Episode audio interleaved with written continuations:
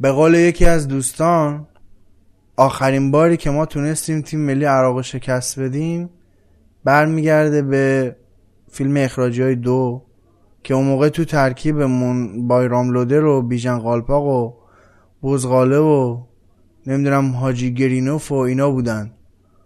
بازم دمشون گرم اونا تیم ملی عراق بردن.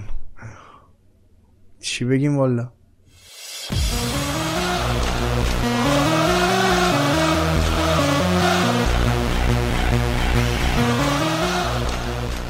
سلام علیکم سلام علیکم. احوال شما خوبین خوشین سلامتین خوش میگذره. من رضا انصاری فرد با سی و دومی قسمت از ناخونک که البته یک ویژه برنامه برای بازی تیم ملی ایران و عراق هست. در خدمتون هستم. امیدوارم که بنده رو تا آخر این برنامه همراهی بفرمایید.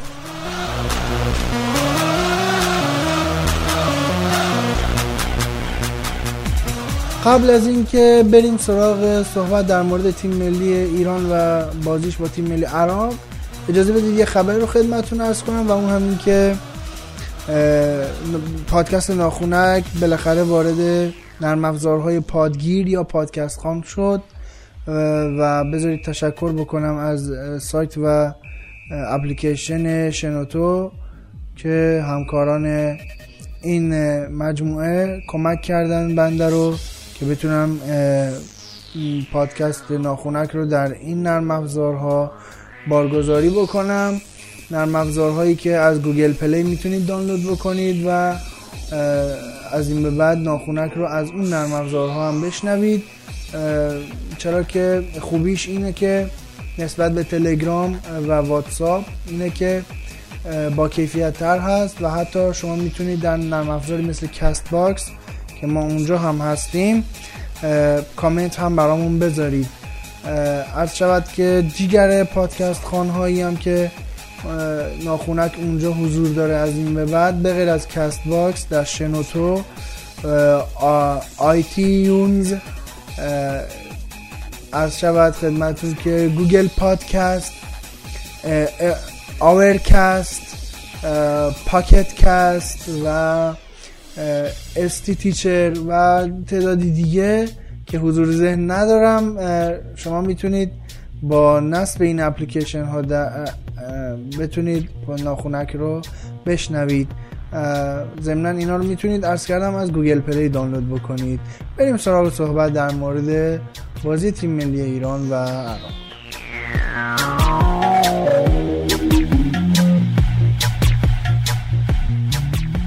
خب و اما بازی تیم ملی ایران و عراق که دیشب ما رو دپرس کرد. یه بخش متفاوتی میشه در مورد این بازی صحبت کرد. اولا من می‌خوام در مورد هواداره تیم ملی صحبت بکنم. تیم ملی محل اتحاد هست دوستان. اما متاسفانه چیزی که ما دیشب در فضای مجازی شاهدش بودیم این بود که هواداره پرسپولیس استقلال به هم پریده بودن و اون به اون می‌گفت که هوادار تیم بازیکن تیم شما بود که این اشتباهو کرد. اونم می‌گفت که نه اون استقلالیه باعث شد اینجوری بشه. اصلا این حرفا من نمی‌دونم چه معنی داره. تیم ملی محل اتحاد دیگه وقتی بازیکنی میره توی تیم ملی رنگ مطرح نیست. من نمی‌دونم اگه تیم ملیمون جام جهانی نره فقط پرسپولیسیون ناراحت میشن یا فقط استقلالیان ناراحت میشن؟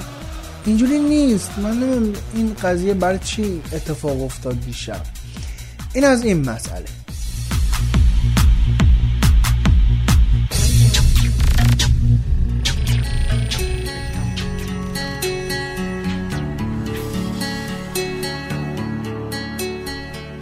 مسئله دیگه که این وسط هست در مورد فرصت دادن به مربیه.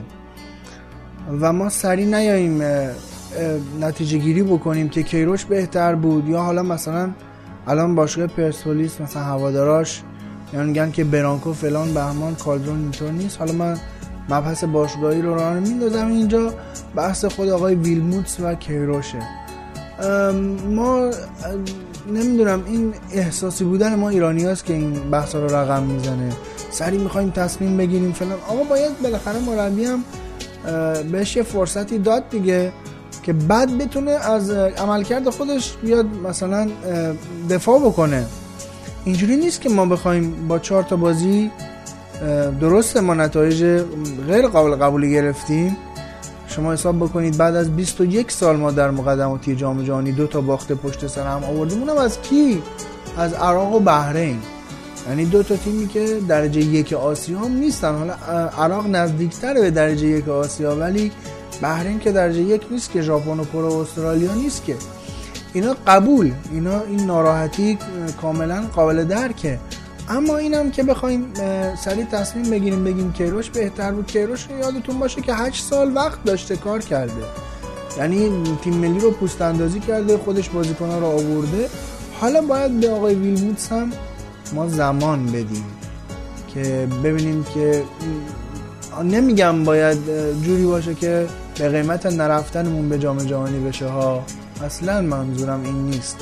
اما خب باید یه جوری هم باهاش صحبت بکنیم که اردو بذاره. یعنی البته خب این وسط ناگفته نماند مقصر فدراسیون ما هم هستا کلی فیفاده ما از دست دادیم این وسط. نه بازی دوستانه به درد بخوری داشتیم.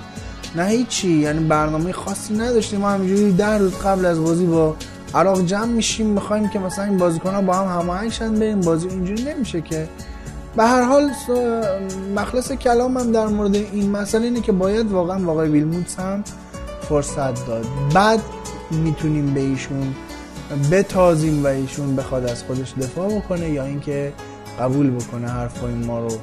که در نهایت ببینید مسئله اینه که به هر حال همه دوست دارن نتیجه خوب بگیرن و این قابل درکه.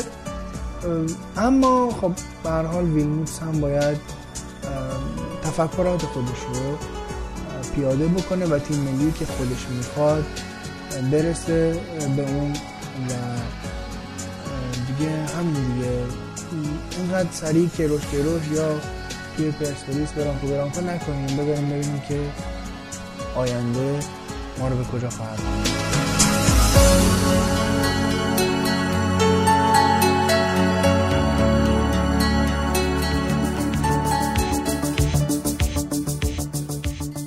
خب یه سری مسائل فنی هم هست که به سلیقه من تماشاگر اگه انجام می‌شد میگیم شاید بهتر بود. می‌تونستیم نتیجه بهتری بگیریم. از جمله بازی کردن مهدی ترابی و وریا غفوری. از جمله بازی کردن مثلا کریم انصاری. فرد که اینا رو خب کارشناسا هم می‌تونن در موردش نظر بدن و البته در نهایت هم می‌رسیم به اینکه سلیقه مربی بوده که تو این بازی ازشون استفاده نکنه. اما خب چیزی که ما از تیم ملیمون انتظار داریم و قبل از اینکه این نتایج به دست بیاد می‌گفتن می‌گفتن آقای ویلموتس حامی فوتبال هجومیه که ما ندیدیم تو بازی با بحرین و عراق و فقط اون 14 تا گل به کامبوج که واقعا شاید کامبوج اصلا تو نقشم پیدا نتونیم بکنیمش. این 14 تا گل زدن به این تیم.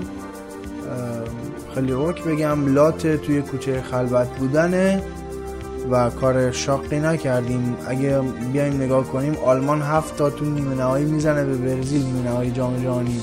اون نتیجه است نه 14 تا به کامبوج. ما بخوایم بگیم که وا ویلا کار کردیم. به هر حال اینا سلایقیه که ما داریم.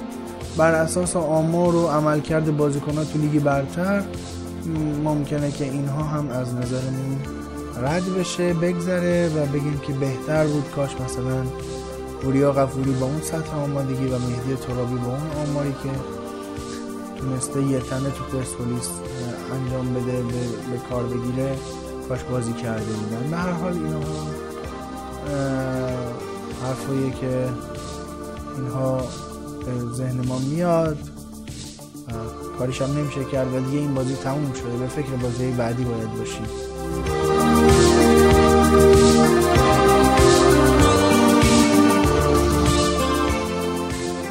و اما کلام آخر این که ما رو در نرم افزارهای پادکست خوان دنبال بکنید.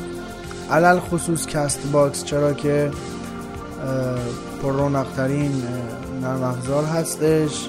اونجا می‌تونید برای پادکست ناخونک نظر هم بذارید و خلاصه دانلود بکنید. اگه دوست داشتید دانلود کنید اگه دوست داشتید از اینترنت پلی بکنید و همون لحظه بشنوید. خلاصه خیلی به نظر من مهمترین پادکست خانیه که ما در اونجا حضور داریم. با احترام به همه پادکست های کانال تلگرام ناخونک رو به دوستانتون معرفی کنید. ادساین ناخونک به آدرس و اسپل N A K H O N A K.